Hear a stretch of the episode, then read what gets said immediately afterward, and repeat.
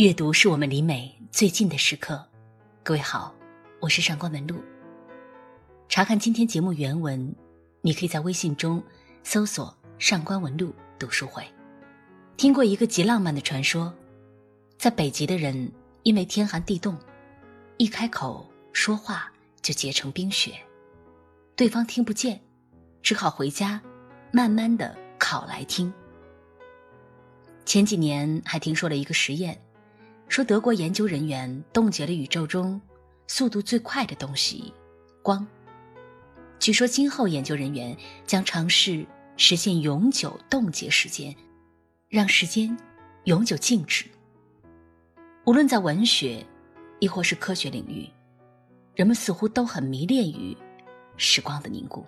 这大概是因为最是人间留不住，朱颜辞镜花辞树，红颜易老，世间好物又不坚牢，搅得人们一尝到甜头，便想恒久停留在此刻。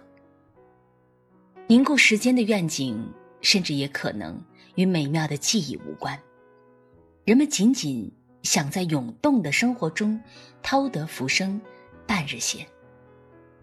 2020年1月，一座盛装着1000多万人口的城市被迫静止了。渐渐，这片阴霾覆盖到全国，人们来到了向往的时间的凝固状态里。他们无需像牙膏一般在早班公交车上拥挤，无需抱怨自己的时间不够自由。而在这样我们曾经向往的生活里，我们从因为疫情的蔓延而恐慌，因为种种乱象而愤怒、忧郁，又疯狂的吸食为社会稳定而散布在空气中的正能量，又因情绪迭起陷入最终的空虚与麻木。这场2020年的时间冻结，使得人们常常提起加缪的那本书《鼠疫》。然而在1943年，中国作家张爱玲的短篇小说《封锁》更为细致地让我们从心理层面看到时间冻结下的众生相。这篇小说《封锁》描写了一辆战时突然遭逢封锁而停止的电车，在这辆电车上，一个老实的男会计师吕宗桢为了躲避一个不喜欢的亲戚，坐到了陌生人吴翠远的身边，并且不得不对着这个女人做出调情的样子，好让那个年轻人识趣地走开。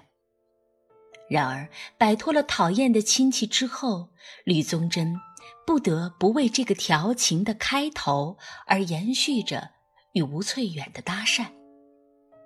工作的忙碌，对妻子的不满，关于他们银行里谁跟他最好，谁跟他面和心不和，家里怎样闹口舌，吕宗桢的秘密的悲哀，还有他读书时代的志愿等等。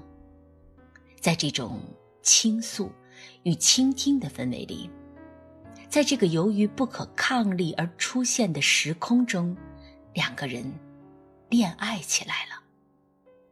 而这恋爱的结果如何呢？男人提到他想重新结婚，又明确地说不能够有妇于妻儿。种种说辞不过是对于婚外情的美妙包装。他说，我预备将她当妻子看待，我会替她安排好的，我不会让她为难。最后他又从他打算找的那个妻子说到具体的吴翠远的身上。在这之后，他又变回了一个好人，用苦楚的声音向着翠远说，不行，这不行，我不能让你牺牲了你的前程，你是上等人，你受过这样好的教育，我又没有多少钱，我不能坑了你的一生。翠远这时却哭了，吕宗桢一下子慌了，说让翠远留个电话号码，说要在电话里细致地谈。可是他找来找去，没有找到记下电话号码的笔，这其实分明已经暗示了这场恋爱的结局。果然，随着结局的铺垫，张爱玲很快的挥笔，令封锁结束了。这时，作者又露出他凉薄又带有悲悯的面孔。他写道：电车里点上了灯，翠远一睁眼望见宗真遥遥地坐在他原先的位子上。他震了一震，原来他并没有下车去。他明白他的意思了，封锁期间的一切等于没有发生。整个的上海打了个盹，做了个不近情理的梦。可以说，这样的时空是特殊的，就如同合同中写的不可抗力因素，洪水、地震、火山喷发，封锁了的电车如同世外。在这里，人们可以抛却一切的角色身份，露出他们最本真的需要，男人婚姻中的疲倦和羞于启齿的欲望，一个现实中不如意的女人对于爱情的白日幻想。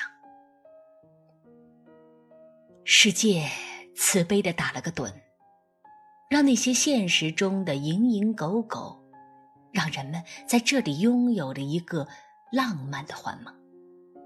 然而，这个梦又是那么的短暂而不合情理。张爱玲在另外一篇小说《倾城之恋》里也描写过类似的主题。一个叫白流苏的寡妇和风流男子范柳原彼此算计，谁也不掏心掏肺。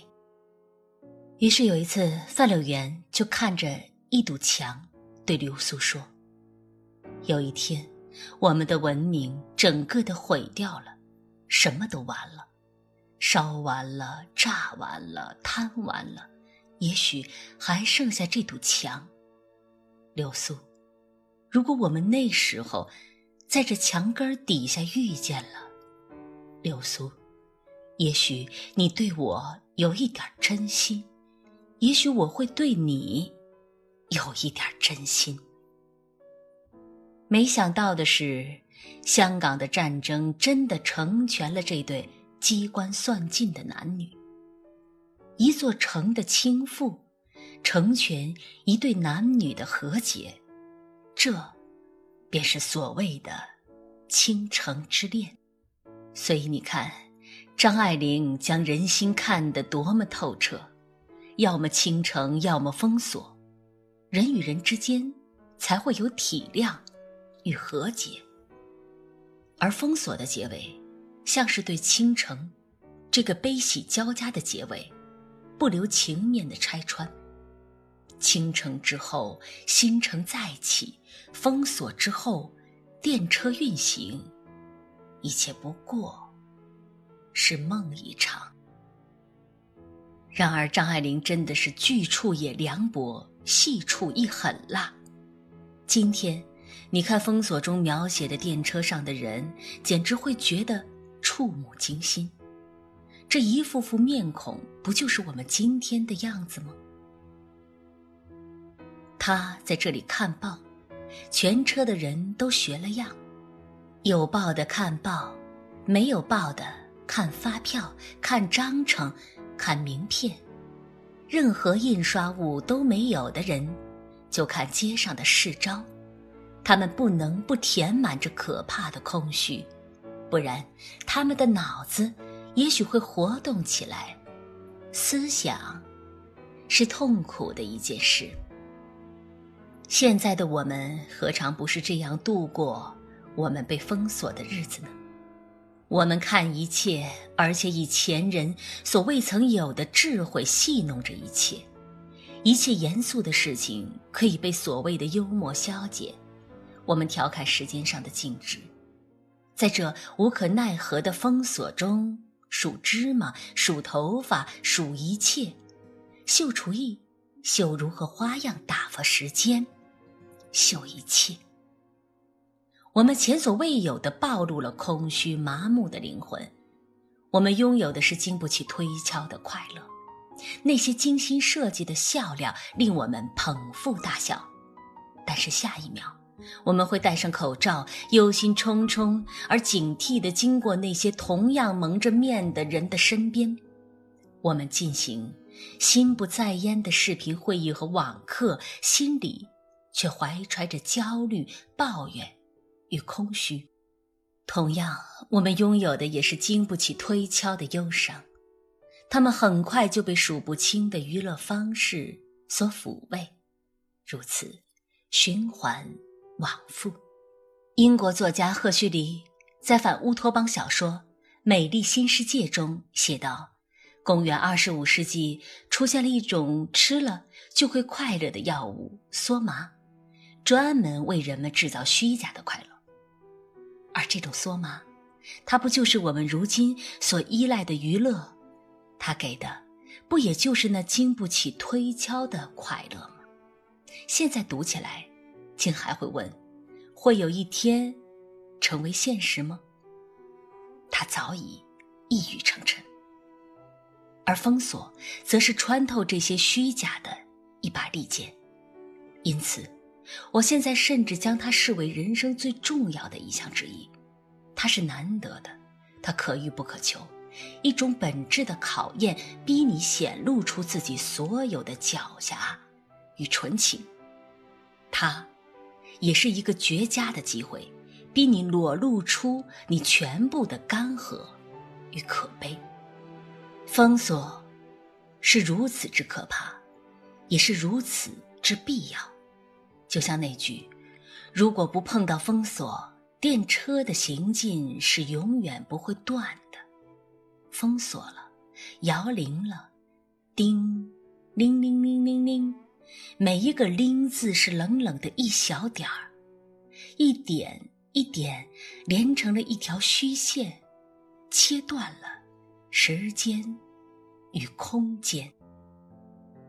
如果没有这样的时刻，生活的电车不会断，我们仍会陷于麻木。如果时间静止，如果时间闲暇，我们的生活该是多么的有趣的梦幻之中。直到封锁降临，我们才会明白，如果拥有闲暇，我们那些曾经被忙碌所掩盖的空虚会突然攫住我们，将我们折磨得娱乐至死，精疲力尽。我们会发现，我们灵魂的本质是如此惫懒、空洞、麻木。说来有意思的是，张爱玲是那么喜欢写电车，《红玫瑰与白玫瑰》里的佟振保和王娇蕊在电车上的相遇，有女同车里面，女人们谈论着男人。封锁的电车中，凝固时间下的众生相，那些意味深长的相遇，那些公共而又私密的秘密。然而给人最以刺痛的，似乎还是他在《于禁录》当中写的，时代的车轰轰地往前开，我们坐在车上，经过的也许不过是几条熟悉的街道，可是在漫天的火光中，也自惊心动魄。就可惜，我们只顾忙着在一瞥即逝的橱窗里找寻我们自己的影子，我们只看见自己的脸，苍白、渺小，我们的自私与空虚，我们恬不知耻的愚蠢。谁都像我们一样，然而我们每个人都是孤独的。好了，今天的读书时间就到这儿，我是上官文露，欢迎各位在微信公众号中搜索上官文露读书会，查看本期节目原文。阅读是我们离美最近的时刻，让我们共赴一场美丽的约会，下期再会。